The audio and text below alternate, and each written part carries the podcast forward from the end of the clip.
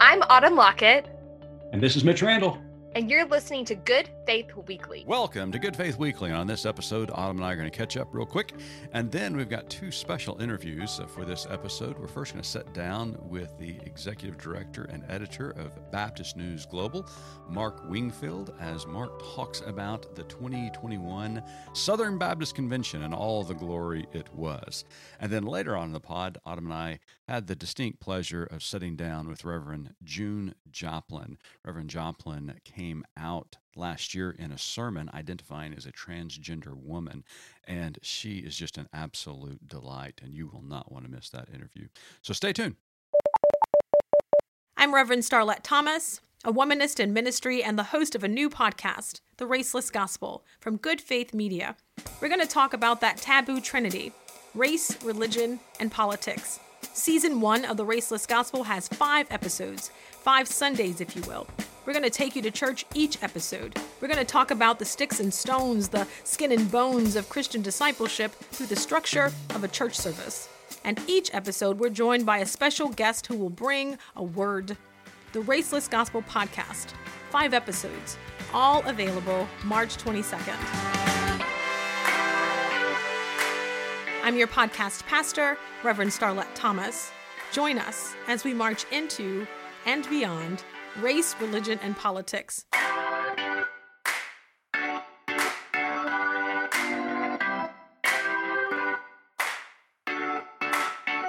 Learn more at goodfaithmedia.org. Autumn, I survived the SBC 2021. Yeah, well, we weren't in Nashville uh, with them, and so I think that's probably a big key in our survival. Yeah, I, I did put up a pe- plexiglass between me and my screen just to make certain none got on me.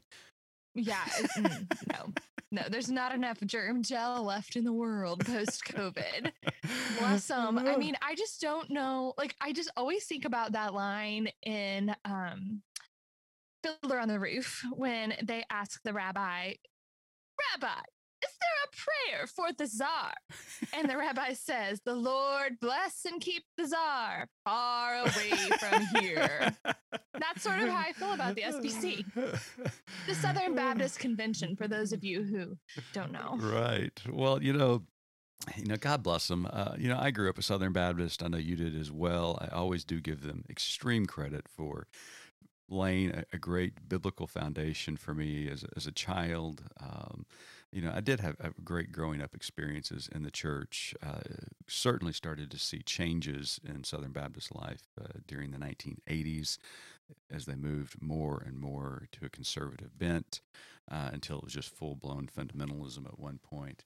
And of course, as the story goes, uh, Baptists like us were ushered out of the building and uh, formed the Cooperative Baptist Fellowship and the Alliance uh, uh, Baptist uh, and some other denominations. And some of us uh, went to the Methodist Church, to the UCC Church. There's this big diaspora of uh, Baptists all across the country. And to be quite honest with you, when I left, I left and did not anticipate he did not anticipate having to go back to a Southern Baptist convention. But now, as part of the media, hmm we covered the event, uh, even though it, we covered it virtually, and it was just it was interesting to kind of step back into that space, uh, even virtually, um, to just feel like you're getting beat up on for no good reason. I mean, just they just take pot shots all the time at other Mhm. people, and Mhm. it's just like, uh, okay, you guys, yay, do what you're doing, uh, but uh, I just don't understand it.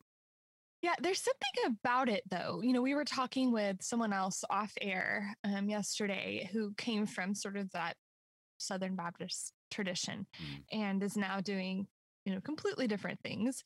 And it's sort of like I spent some time um, in my youth in Lubbock, Texas, and uh, people like to s- s- uh, r- r- toot toot, right? Exactly. I have the grit stains in my eyes, like the scars to prove it. But people like to say about Lubbock that it's a good place to be from, Mm-hmm. meaning Mm. like you don't stay there. It's Right, sort of a fertile ground. And I, I think about that from the SBC because there are so many powerful movers and shakers who didn't get stuck there. Yeah. Um, it was a good foundation. Salt of the earth people. Like some of the people I love the most in the world belong to the SBC tradition. Sure. Um, but uh, yeah, it, it's just hard to watch. And to all of our Lubbock listeners, you can send your emails to autumn at goodfaithmedia.org. They know. they know it's a good place to be from. They know. Oh. well, you and I got uh, the pleasure to sit down with uh, Mark Wingfield this week uh, from Baptist News Global and talk about uh, the Southern Baptist Convention. A lot of interesting things happened this week uh, that Mark uh, talks about in more detail. Uh, and so, you know, it's going to be a good interview. Hope uh, everybody listen or listening enjoys it. And then after we talked to Mark, uh, we got to sit down with June Joplin. And I mean, gosh, is there any better person in the world than Reverend June Joplin? No, although I did get a little lost when y'all started talking about hockey. because the only thing I know about hockey is what I Google while I'm watching Letterkenny. I'm like, what does that mean? What does that mean? yeah, we started chirping a little bit uh, about Oh the hockey playoffs. Uh, June and I share a passion for hockey, so that was uh, that was a, a good conversation. Well, stay tuned for these two interviews. They are both are, are, are wonderful and has nothing to do with Autumn and I, but uh, well, a lot to do with Autumn, but uh, not so much me. Uh, but the guests are just outstanding. So stay tuned. They are. Welcome back to Good Faith Weekly. And our first guest on the show this week is Mark Wingfield. Mark serves as executive director and publisher of Baptist News Global. His offices are located in Dallas. Before he became executive director of BNG, he was an associate pastor at Wilshire Baptist Church in Dallas for almost 17 years. And before that was in journalism for 21 years. So he's got a lot of experience and we're looking forward to talking to him. He's also a professional journalism throughout those years, regular opinion columnist for both BNG and Dallas Morning News. Mark, it is great to have you with us at Good Faith Weekly. Thank you. A little exhausted from following the SBC this week, but uh, let's talk about it. Oh, man. Well, that's what we brought you on here for today. Uh, first of all, let me just say uh, Baptist News Global did an outstanding job this week uh, covering uh, the details of the meeting uh, there in Nashville. Uh, kudos to you and your team. I thought you guys did an outstanding job. Thank you. You know, I often say that uh, even for folks in the SBC, we're we're we're sort of the uh, the news source in the brown paper wrapper. Uh, people inside the SBC uh, read us, but can't admit that they do. Mhm. That's right. That's Mhm. right. So, Mhm. so Mark, let's just let's just get to it um, uh, right off the bat. I mean, you were an associate pastor for 17 years at Wilshire. I was a pastor for 20 something years in Texas and Oklahoma, and now both of us find ourselves in uh, in the media world. I don't know about you, but during those years uh, in ministry in local churches. I never went to the Southern Baptist Convention, and it was glorious. but now we find ourselves back uh, in the fold, having to, to attend and, and cover these events, uh, even though they're virtual. Yeah, so um, you know, I worked uh, 21 years in the denomination and was at every SBC during that time, pretty much. That well, most of that time uh, as a working journalist. So been there a lot, um, seen all of those, seen all the stuff. Um, but uh, watching the SBC this year and attending virtually uh, was the first time I had participated in an SBC annual meeting in 20 years. Right. Mm. And so, in a way, it's like uh, going back home and finding that the furniture is all still in the same place and the wallpaper is still the same. It's just that there's, you know, different people walking through there. Yeah. Uh, s- s- a lot has changed, but a lot has not changed. And uh, it's so funny. I think the funniest thing I noticed, not funny haha, but funny odd, is the definition of a moderate now. Because back when we were attending the SBC, we were the moderates Right. which was a you know it, it, then and now it's it's a slam as someone who's liberal but who counts as a moderate in the SBC today is nowhere near what any of us were when we were labeled moderates it's just the same label on people way, way to the right of us. Mhm. Right. Yeah. And that, let's just uh, talk about that uh, um, on the top here, because uh, it was strange to open up New York Times, Washington Post this week and see that a moderate is now the president of the Southern Baptist Convention. Uh, there was some concern at the SBC that the ultra conservative group, uh, head by uh, Mike Stone, who was a candidate for president, would win the presidency. Uh, he was defeated uh, only by 4.71%, which translates into a little over, I think, 500 votes or 500 votes, Yeah, yes. 556 votes. Uh, he was defeated by um, Ed Litton uh, from Alabama, who, as uh, as the Times and Post uh, reported, was a moderate in Southern Baptist life. But I mean, Mark, is the SBC moderate? There's nothing moderate about the SBC. Uh, so I think you've got to consider that you have this. Just imagine a long, wide spectrum of religion in American life. Uh, if you could see me, you could see me stretching out my arms as far as they reach. Right, sure. There's the spectrum. And go to the right side of that. and within there, there's a small segment that represents the Southern Baptist Convention. So if you if you focus in on that small segment, yes, Ed Litton is a moderate within that small segment. That does not make him a moderate within the larger scope of uh, American religion. And the other interesting thing is, uh, maybe I've not been. I mean, I never heard of Ed Litton before this, and I think a lot of people have never heard of Ed uh, before this. And he seems, by all accounts, to be a nice guy.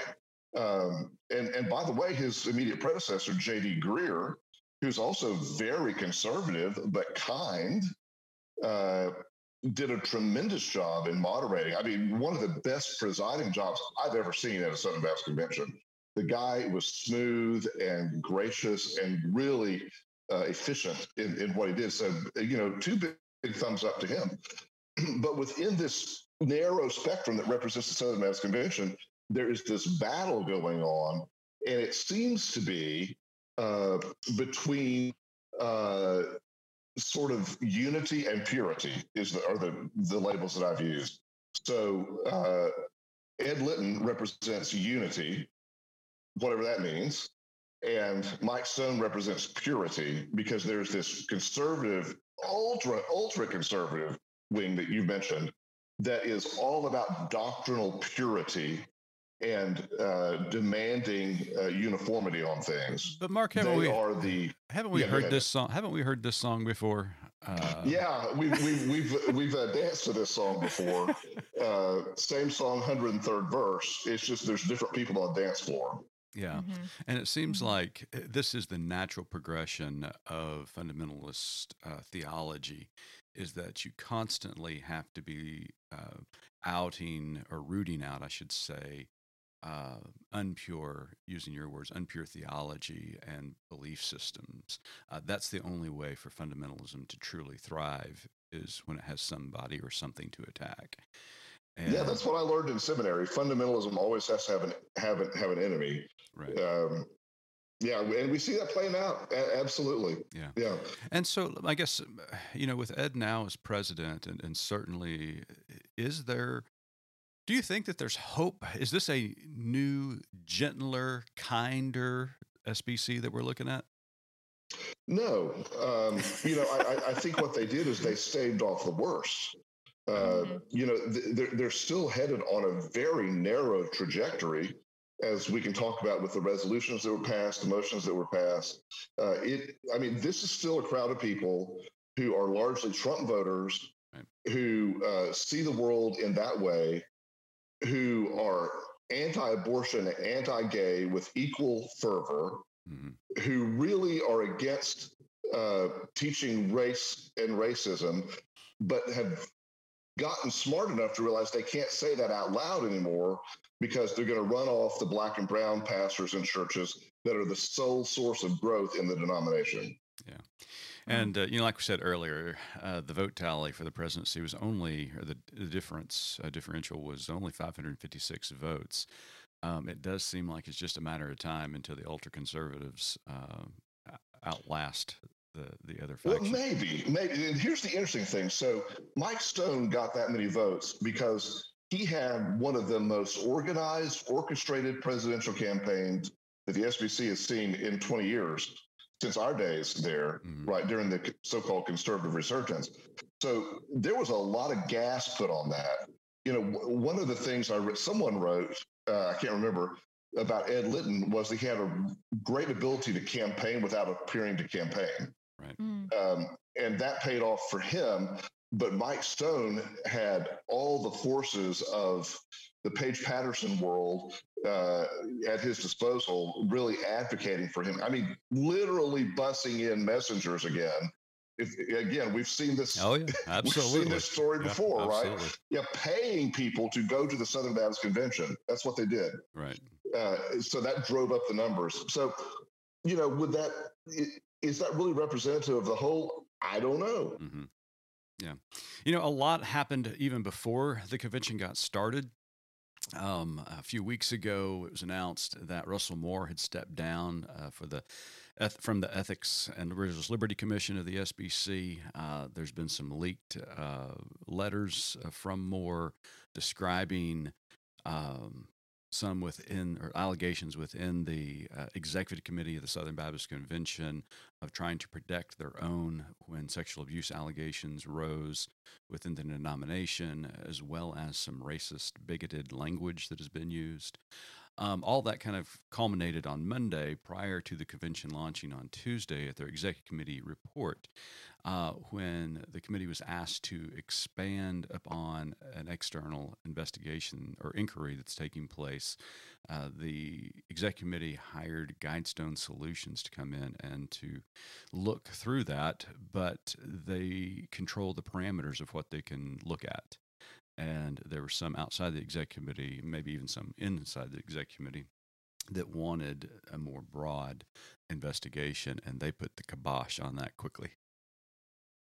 Yeah, what, what struck me about this is that uh, Ronnie Floyd's executive committee seems to operate like Bill Barr's Justice Department under the Trump administration. Mhm. Uh, you know, it, it is unbelievable. I, I mean, it is mind blowing to think that the executive committee of the SBC, knowing it was about to be investigated by the convention over its handling of this tinderbox of an issue, decided they would preemptively step in and do their own investigation and have the report come back only to them and think they could get away with it.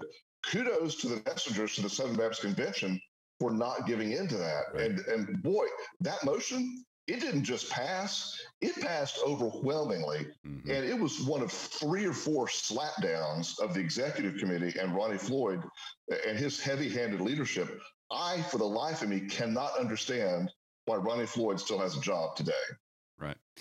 Yeah. So, I mean, that was some positive. It sounds like they are going to take this seriously, uh, investigate what happened. Um, obviously, this is not only happening in the Southern Baptist Convention; it's happening across, uh, you know, denominations uh, with uh, abuse, and so it's finally the But, it's finally but yeah. like as a as a Baptist though, when everything was sort of on fire in the Catholic Church a few years ago, there were so many Baptists sitting on their high stack of hymnals and pointing. Right. That's right. And I just think it's such Mhm. a comeuppance. Like, hmm, Yeah. maybe right. there was some more going on within. So I'm I'm glad that there's light being sh- shined here. Yep. Absolutely. Hundred percent. So. Yeah, well, and, and we've got to thank the Houston Chronicle and the Austin American Yeah. Statesman for really, you know, doing Yes. the, the heavy lifting on this. But there's so many stories that have come out and they're still coming out. And um, a- again, just so you're so everyone listening understands, the defense the executive committee and others give on this is an interesting one. It is look, all of our Baptist churches are autonomous. We have no ability to control from a denominational level uh, who is ordained, who's called to serve a, a church. Uh, that's a legitimate defense, but they leaned on that so much that they've just essentially looked the other way when they could have provided some other resources. Right. And you know, it's a slippery, slippery slope uh, for sure. But there's got to be some middle way that no one's discovered yet. Sure. Mhm. Another issue uh, that seemed to surface uh, at the SBC was race. Uh, saw several messengers wearing no to CRT. Uh, heard from the podium uh, several people denouncing critical race theory. Um, SBC obviously has a history of being a racist organization from its foundation. Uh, they've tried to get past that uh, in the last several decades, uh, but pre- predominantly, like all white run organization, they want to rush to reconciliation without really doing the reparative and restoration uh, type of work before reconciliation can take place. So, I think talk- you're being generous in saying they want to rush to reconciliation because I'm not sure Yeah. everyone really wants reconciliation. Mhm. well, Mhm. they they want they want to hug a person of color. Let's just say that uh, and get a picture taken with it. They want to say, I have a black friend. Right. Well, I have Yeah, a black there you go. friend. There you go. so, Yeah, and and let me let me repeat something I said earlier. It's very very important. Without the growth of black and brown congregations in the SBC, the decline in the SBC would be precipitously more than it already is. Yeah, The only growth happening in the Southern Baptist Convention is in congregations of color and multi ethnic congregations. It is not in the white congregations. And so, th- th- you know, this plays out so, in so many ways when you see uh, persons of color being nominated for first and second vice president positions hmm but not for president positions in, in the SBC. Right. Uh, th- there's always a tokenism involved here, and we saw that on full display again this year. Yeah. Um, so race.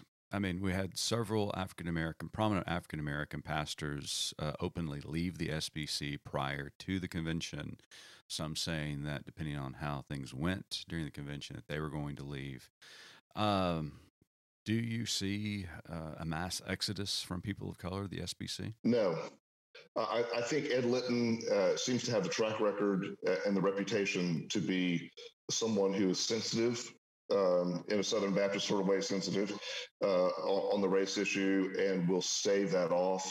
Uh, you know, Dwight McKissic is the big bellwether on that, and we've both known Dwight a long time.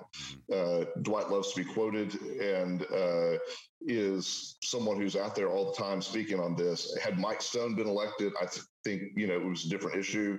Right. Uh, so I think they've I think they've bought themselves some time on that. But so I was I was thinking about what I heard over two days of the SBC meetings. There are two phrases that were used over and over and over again by almost by all sorts of speakers, and they were critical race theory and the watching world. If I never hear anyone say the watching world again, it's like they encoded it somewhere when they walked in because all these speakers talked about what the watching world will think of us. That's the exact language they use over and over and over again. So uh, it seems like everyone was suddenly aware that all the eyes of the nation were on them in this annual meeting, and they needed to put up a better front uh, than they had been. Right. And so, except for the most extreme people who really wanted to push critical race theory as the as the boogeyman, Mhm. most of the folks seemed to understand that they needed to be against critical race theory without calling it critical race theory. Right. And that's what we saw come out in the resolutions uh, was was a way to address this denial of systemic racism Mhm. uh, without offending black and brown pastors by uh, by attacking critical race theory. Uh, so you know, it's just gaslighting. it's it's the same thing, right? Right. It's Uh-huh. really the same thing. Yeah. Yeah. Well, it was an interesting week. Uh, I only could get through one day of it, so kudos to you for sticking it into day two. uh, You know, the, the, the other thing, just quickly to, to point out, is uh, the SBC passed the most strident language it has ever passed against abortion. mhm, And uh, again, like the Republican Party uh, of today, abortion is the end all issue here.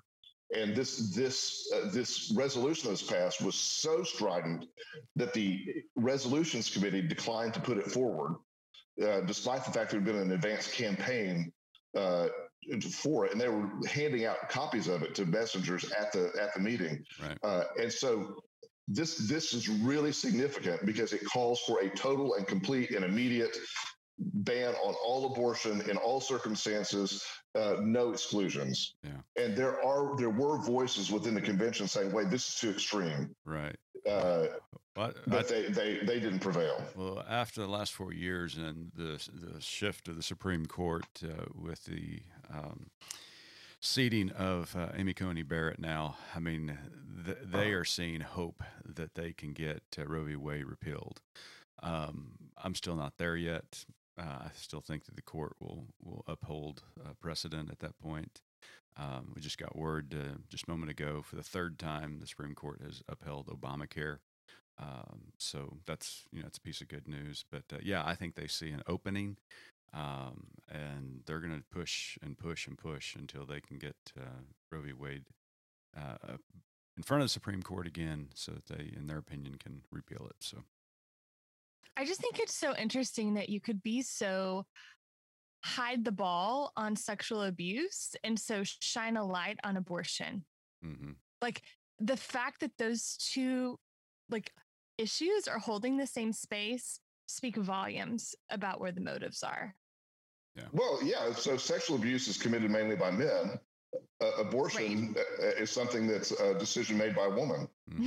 Hmm Yep. Yeah. It's And- patriarchy. And there, in a nutshell, you define the theology of the Southern Baptist Convention. It's that simple. It is Yeah, that simple. yeah. So, well, Mark, once again, thank you, thank you, uh, or thanks to your team at BNG for doing such a great job covering the Yeah, Southern thanks, Baptist Convention Mitch. this. So, I've got one question before we let you go, though, uh, and this is from two Okies to a Texan right now, which you know we'll claim you as an Okie since you spent some time here. Yeah. Uh, but there there is a large border there right now, uh, and it's not just uh, the Red River. How are those uh, thermostat temperatures going down on that grid?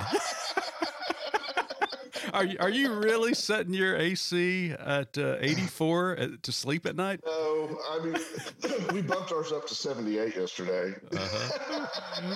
God, I saw and I'm sitting in the dark a lot. I saw Yeah. that news coming out. It's really scary to be honest with you because it's hot down in Texas. It's it, yeah, no, it's 100 degrees here and uh, extreme humidity as well. And you know, but by golly, our governor's going to build his own border wall. So um, Well, at least he's got his priorities straight. and he came down Yeah. on critical race theory. So clearly his he's in the right spot. Yeah. Right. that's right. Yeah, yeah, yeah. But you know, your your governor's been all concerned about the shortage of Chick Fil A sauce. So Oh yeah, yeah. He's Listen, been, we take no pride in spit. we didn't think it could get worse than Mary Fallin. They Yeah. did. And Oklahoma, Oklahoma said, "Hold my iced tea." Exactly. Oh.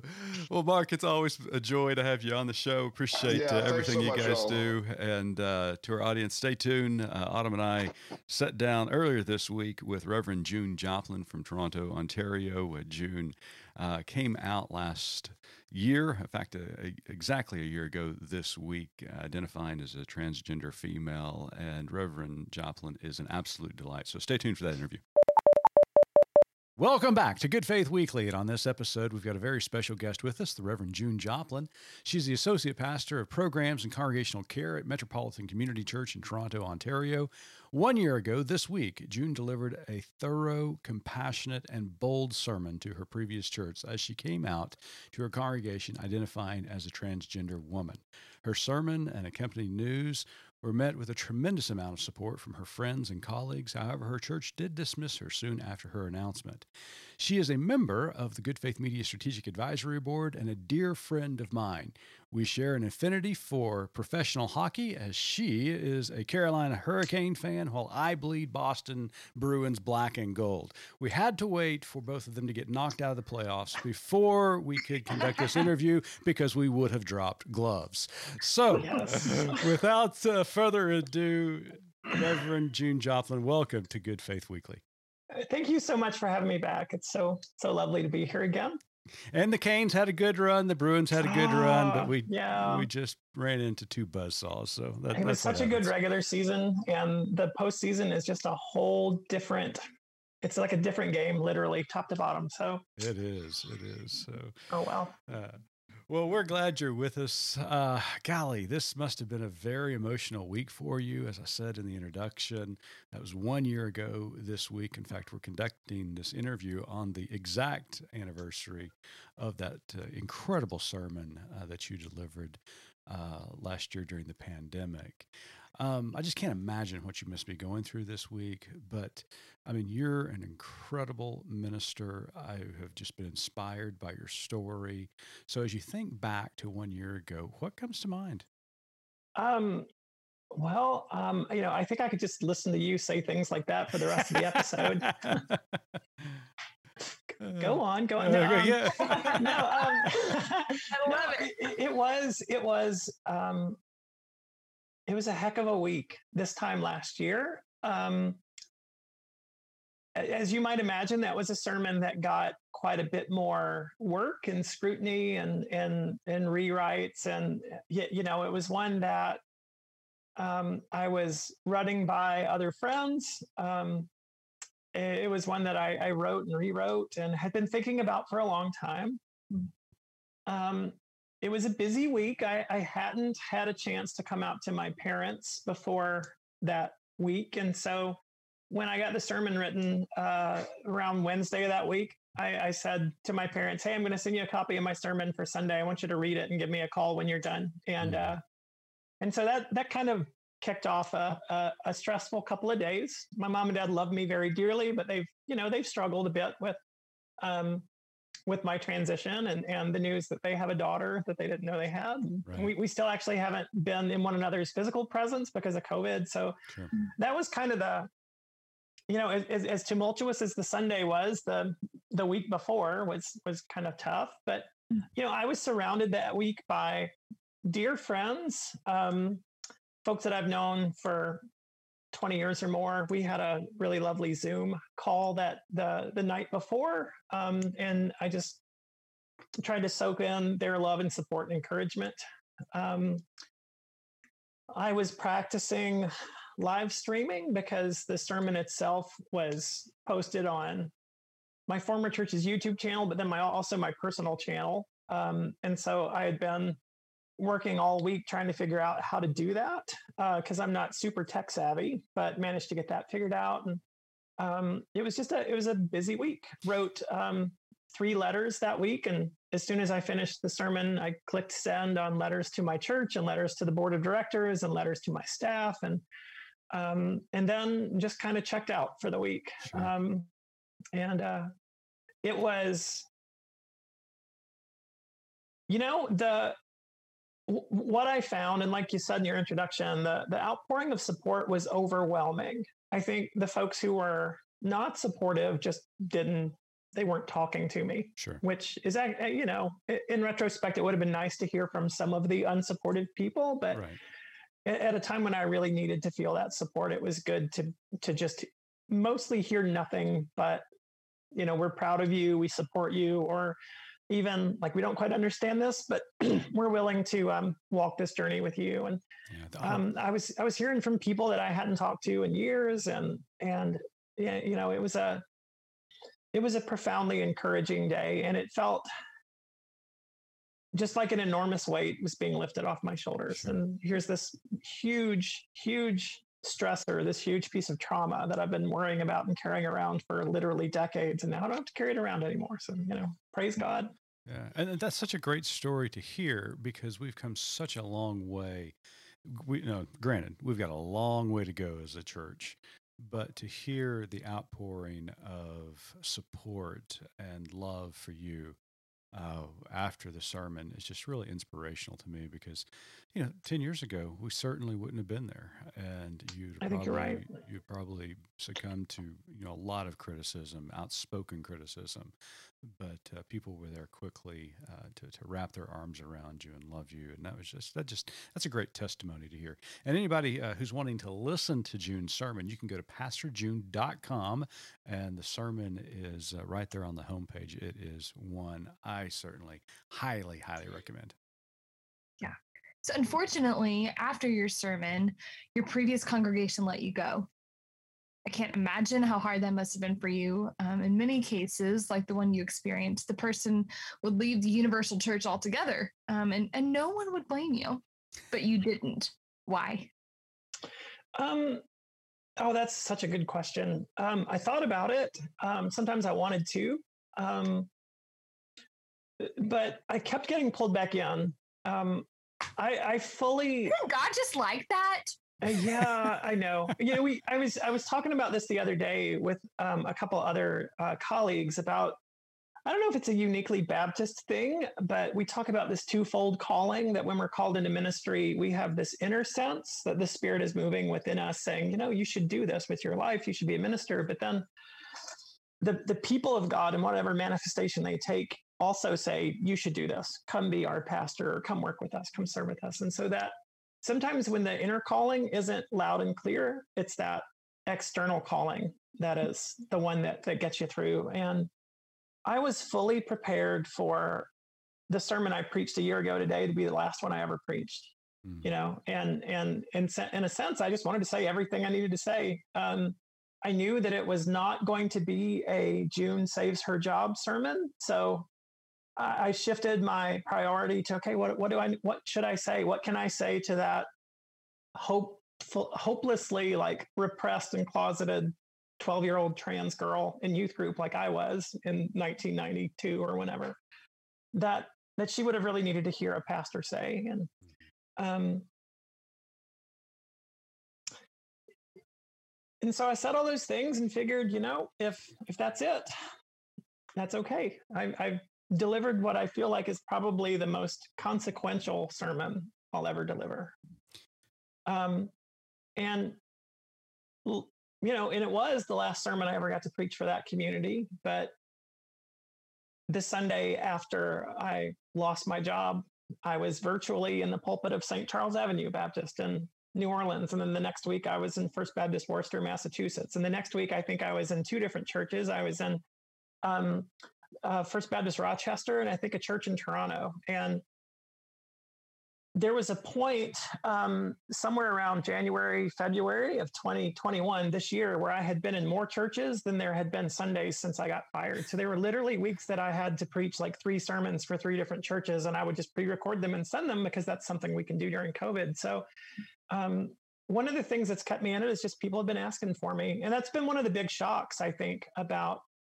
this past year is that people want to hear my story. Uh, reporters want to talk to me. Um, you know, I was on television and that was the strangest thing um, I think that has ever happened to me. Um, and in, in, a lot of those cases in those churches, uh, you know, I'm standing in, in pulpits, even virtually, that no trans person has ever filled before. Mm-hmm. And statistically, you know, there are trans folks in those in those congregations. There are folks who are questioning their gender identity. There are folks that are questioning their orientation. Um, there are folks who have trans loved ones. Um, and, and so just to occupy those spaces um, and to be there for that representation, that's been one of the big things that's kept me um, that's kept me doing this work. You know, June, one of the things that I immensely appreciate about you, your story is certainly unique. Uh, it's one that I, you know, I've already s- said before, I am inspired by on a daily basis. But your ability to rise above um, a congregational rejection and to immediately embrace this greater calling upon your life or this different calling upon your life. Um, as far as now, your congregation is pretty much global. And so you're, you're preaching uh, on the internet, you're preaching in different churches uh, across the country. To me, the reason you were able to do that is because you had a strong and real sense of your ecclesiology, of who the church really is, that the church is broken, the church is fallen, that the church is also beautiful at the same time. And that in this family that we call congregation and the church, that even if you're rejected by one, you will be embraced by another that quickly. And I think that's where we are as a church. And, and I've heard you talk about this throughout your career. Your ecclesiology is just is just astounding and uh, lovely, and I think you had a, a great grasp of what the church is about that helped you through this process. Uh, yeah, I I think this last year has given me experiential, uh, well, an experiential um, encounter with that church that is broad and deep and wide. And um, when when I was in seminary, I really fell head over heels in love with church history. And a lot of church historians will tell you that church history is where you kind of get to sneak in like the really progressive stuff because church history there's been a lot of pretty narrow pretty unfortunate violent you know you name it misogynistic colonial homophobic transphobic like you can you can point to just about anything over over the history of the church and maybe even that's the the the larger current but there's always these undercurrents mm-hmm. um um I, I, I need to talk to them about this, but I, I, I've had a few conversations with Bishop elect Reverend Dr. Megan Rohrer. Oh, uh, okay. And I want to use all of their titles because it's a pretty big deal that right. they're about to become the first openly trans um, uh, bishop in uh, probably the world, but certainly in the Evangelical Lutheran mm-hmm. Church. Um, and they talk about, and they always say, "Well, I'm I'm the first trans bishop since the Nicene Council," and and I always wonder, okay, can you can you explain that to me? But like, really, no, this is yeah. we're not new. Um, and and when you have that broader understanding of just how big the church is mm-hmm. uh, you kind of realize that you know you're, you're not alone even if you feel um, as a trans minister um, that you gosh i must be the only one out there well no you're not um, sometimes i think my story has been told with this with this degree of novelty mm-hmm. and, and i mean it's kind of uncommon but I'm, I'm often quick to point out that you know, I, have been repeating and repeating the story of, for instance, Nancy Ledins, who was a Roman Catholic priest who transitioned in like 1976, 1977. Mm-hmm. Um, when she transitioned, just the way it was covered in the media, we would consider extremely transphobic by mm-hmm. contemporary standards. She faced death threats. I think um, her her car was firebombed. Um, you know, things that I never had to deal with. Of course, she never served as a Catholic priest again, but um, about a decade later, when she kind of eased back into congregational life, she was a lay minister at Wedgewood Baptist Church in Charlotte, North Carolina. And so Nancy's that reminder that there have literally been trans clergy for my entire life and then even before I was born. And so, um, yeah, the church is a lot broader. If you're rejected one place, you'll be you'll probably be embraced another. Um, so, over the last year, what what has been the best piece of advice that someone has given you? Oh goodness, that's a tough one. You know, as a minister, you you show so much grace to other people. It mm-hmm. sounds like you need to show yourself the same grace that you're showing other people, that. and that that was that was actually, I, I mean, like a 23 year old MSW student at a therapy intake said that to me, and it's probably the most profound and and a transformational piece of advice uh, that I've gotten throughout my journey of transition because you know we put so much pressure on us. Um, I think as clergy, we put a lot of pre- pressure on ourselves to kind of conform to the profile, and uh, mm-hmm. we can't be vulnerable, and we you know we can't um, show weakness, and we can't struggle, and uh, um, but yeah, as a church, we've got to be the kind of community where those kinds of things are okay. Yeah, and if there's a message that clergy need to hear right now after this year of pandemic and being shut out of their congregations, it's that one. The clergy, as they have been extending grace, need to extend that grace to themselves because there's a lot of them who are struggling right now. Uh, sure. Considering leaving their pulpits, uh, just having a tough time. So, um, so our prayers go out to them, but also what a what a great piece of advice. Give yourself grace. Yeah.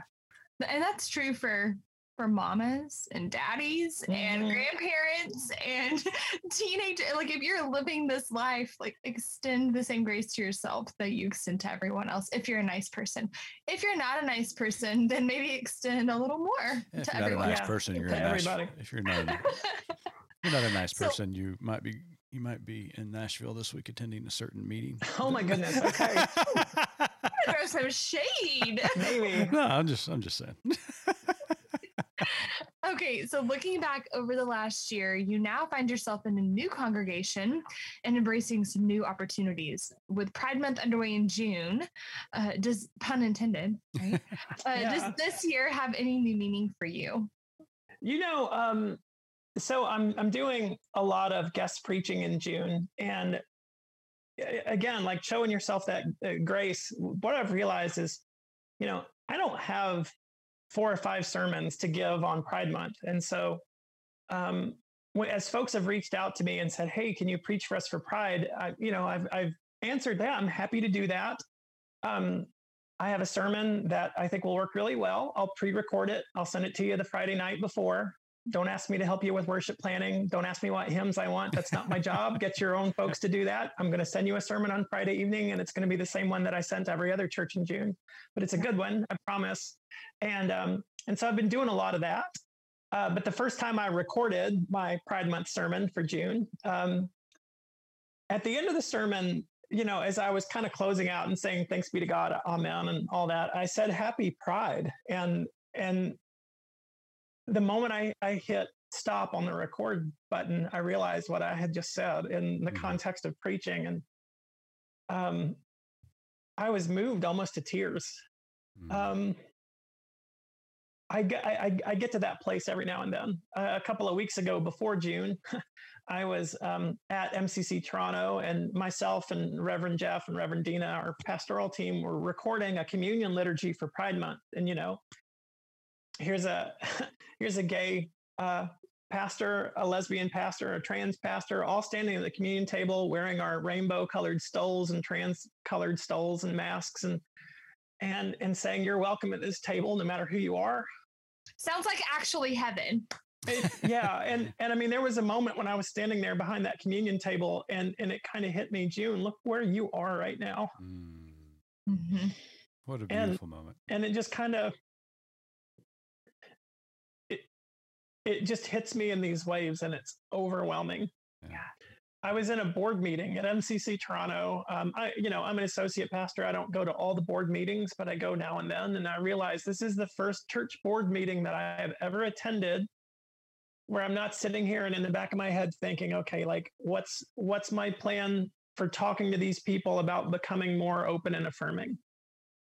Mm-hmm. I don't have to have that conversation anymore. I don't have to right. worry about how we might actually do right by welcoming all people um, mm-hmm. because I'm there. And so it means it means a lot, even though in our case all the pride stuff is happening virtually.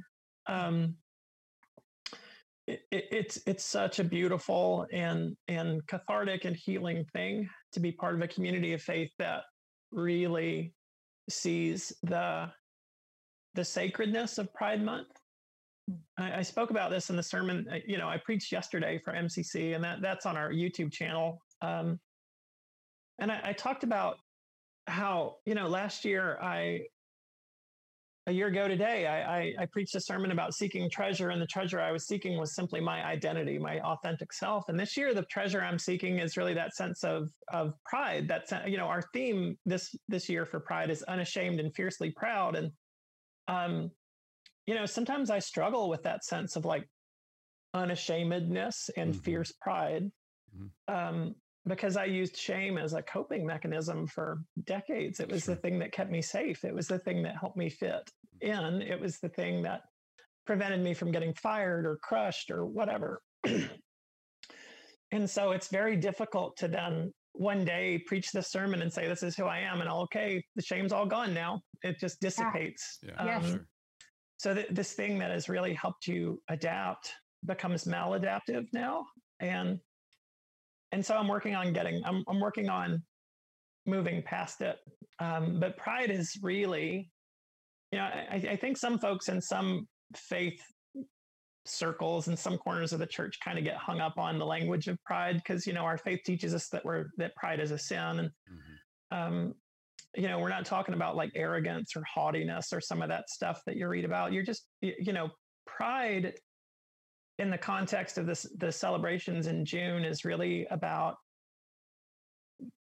taking all that stuff out there that like bad theology or the society or you know your family of origin or whatever has said you know you really ought to be ashamed of yourself or who you love or how you love or how you want to dress you really ought to be ashamed of yourself pride is the is that that thing inside of you that that makes you say no i'm not going to be ashamed of myself and it's not about like um, it's not about arrogance it's about just saying no to shame and uh, it's the absence of shame.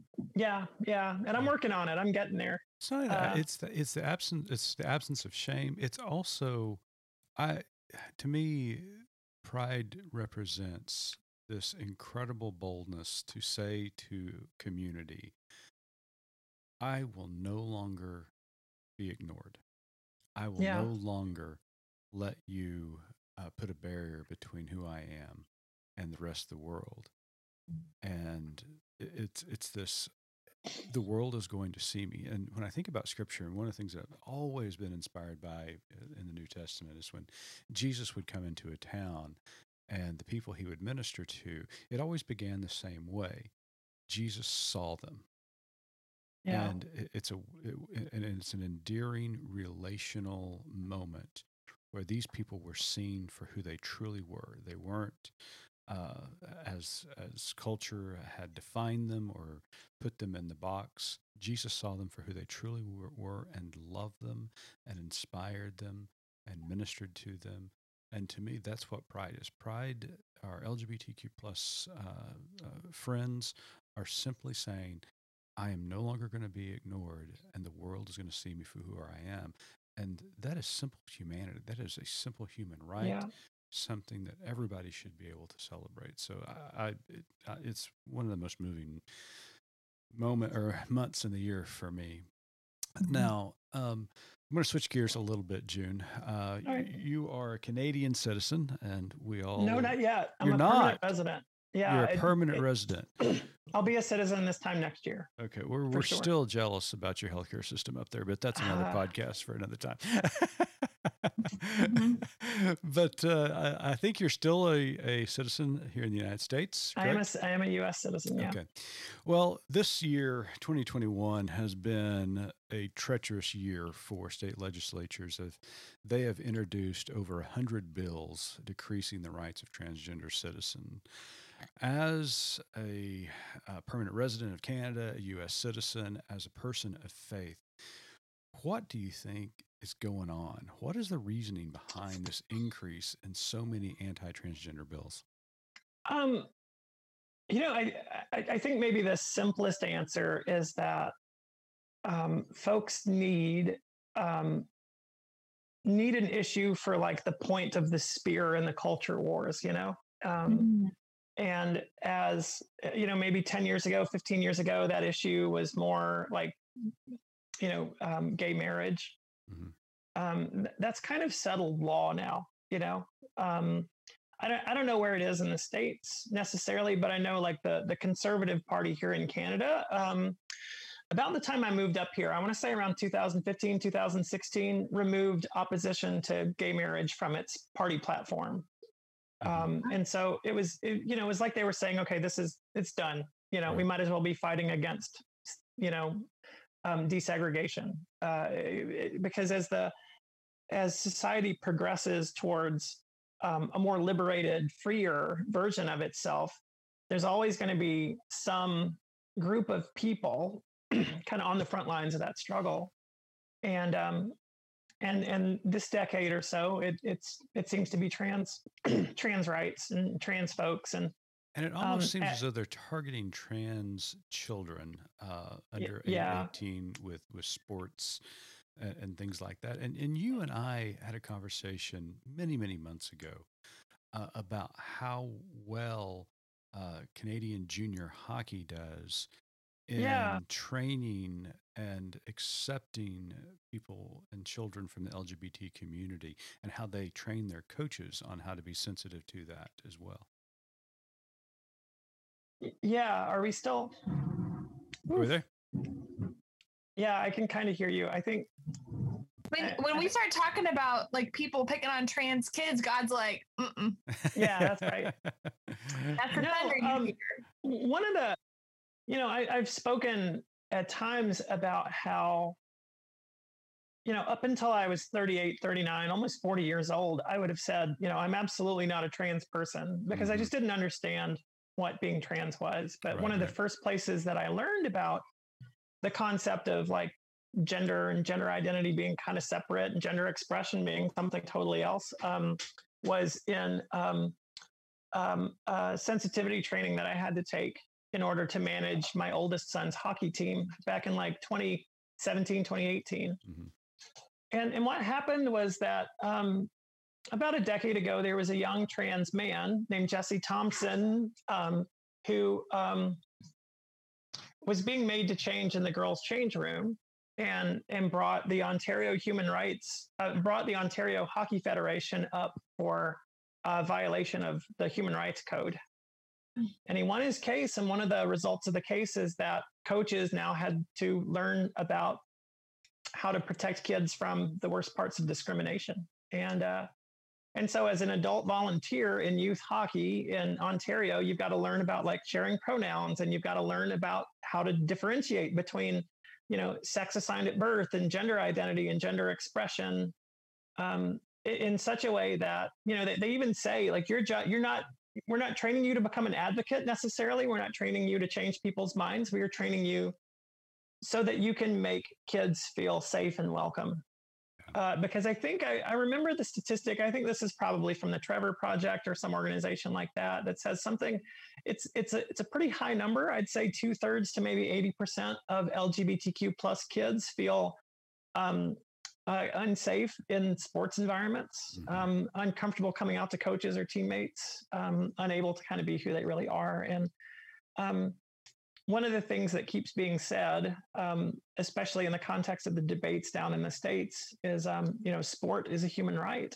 Um, the option of just saying no, just don't play is mm-hmm. is really not not a viable option. Um, so I was impressed with that, and I did some writing about that for yeah. Good Faith Media because when as I was taking that as I was taking that webinar, essentially, mm-hmm. I was thinking two a couple of things. First, I was thinking, wow, this is amazing. Second, I was thinking, you know, Sunday school teachers and youth leaders and people that work with children and youth in churches ought to take the same training. And then third, I was thinking, oh gosh, June, you should be thinking about this stuff for yourself a little because this is teaching you about parts of yourself that you have ignored for too long. Sure. You know, and that's again, I was so inspired by that story that you told me. Hopefully, uh, we can get there in the states uh, at some point where we're providing mandatory training just to, to help kids feel safe and secure wherever they are, and that every kid deserves that right. Well, well, speaking of that, I got one last question before I hand you off to Autumn, and she asks our final question. Um, it's been a year since uh, you you came out and again delivered that inspirational uh, sermon. Um, you, must know that there are a lot of people who have been listening to that sermon, watching that sermon over the last year. Um, some individuals who are struggling with maybe their sexual orientation or their gender identity. As a minister, June, what piece of advice would you have for them right now as they're contemplating what to do next? God is with you in the questioning. If you feel like you are stuck between two places, if you feel like you're in the wilderness, um, God is there.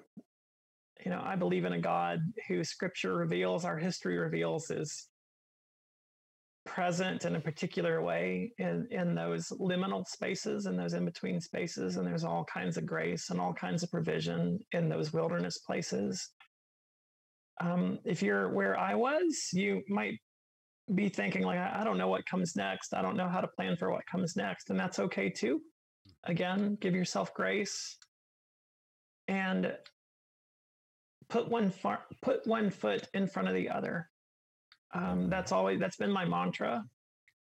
Love it. I, I've been drawn to like the story of the Exodus throughout this journey and how it is kind of the it's the classic story in scripture of God making a way where there is no way. It's a story about folks who escape an awful way of being and end up you know they're not delivered immediately to like an easy situation it's hard again. And a lot of them say well let's go back to egypt. You know it sucked but at least you know we mm-hmm. had roofs over our head we had food to eat. Sure. So you know god makes a way where there is no way. And put one foot in front of the other and keep doing that and keep doing that and keep doing that. And in time you'll be astounded by the, the ground that you'll cover. Um, you don't have to see everything now. You don't have to have everything figured out now. You don't have to have all the answers now. Um, but just take the next step. I love that. Take the next step. What uh, great words. Reverend June Joplin, Associate Pastor of Programs and Congregational Care at Metropolitan Community Church in Toronto, Ontario. Her website is pastorjune.com. You can reach out to her and follow her across uh, social media and invite her to preach at your church. I guarantee you, you will not regret it. Reverend June, thank you so much for being with us at Good Faith Weekly. But before we let you go, Autumn's got one last question for you. I think you've given us at least six answers to this already, in my opinion. So um, you can just rewind and listen to everything again. But as you know, our tagline at Good Faith Media is "There's more to tell." So, in light of our conversation today, what is your more to tell?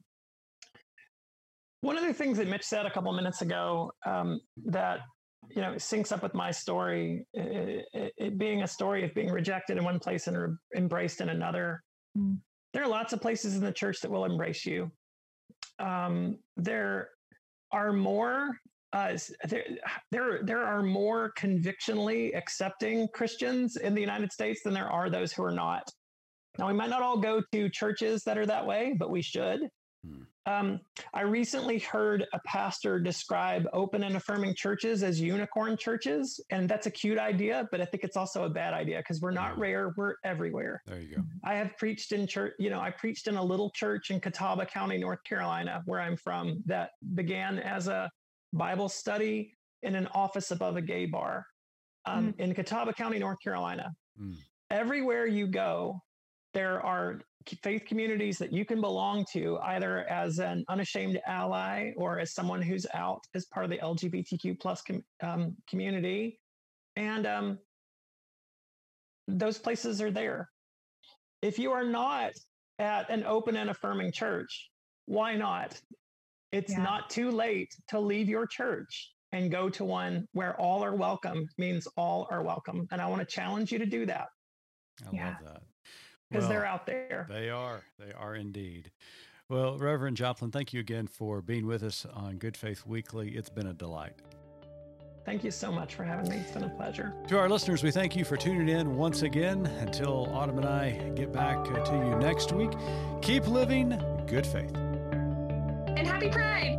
Happy Pride. Happy Pride.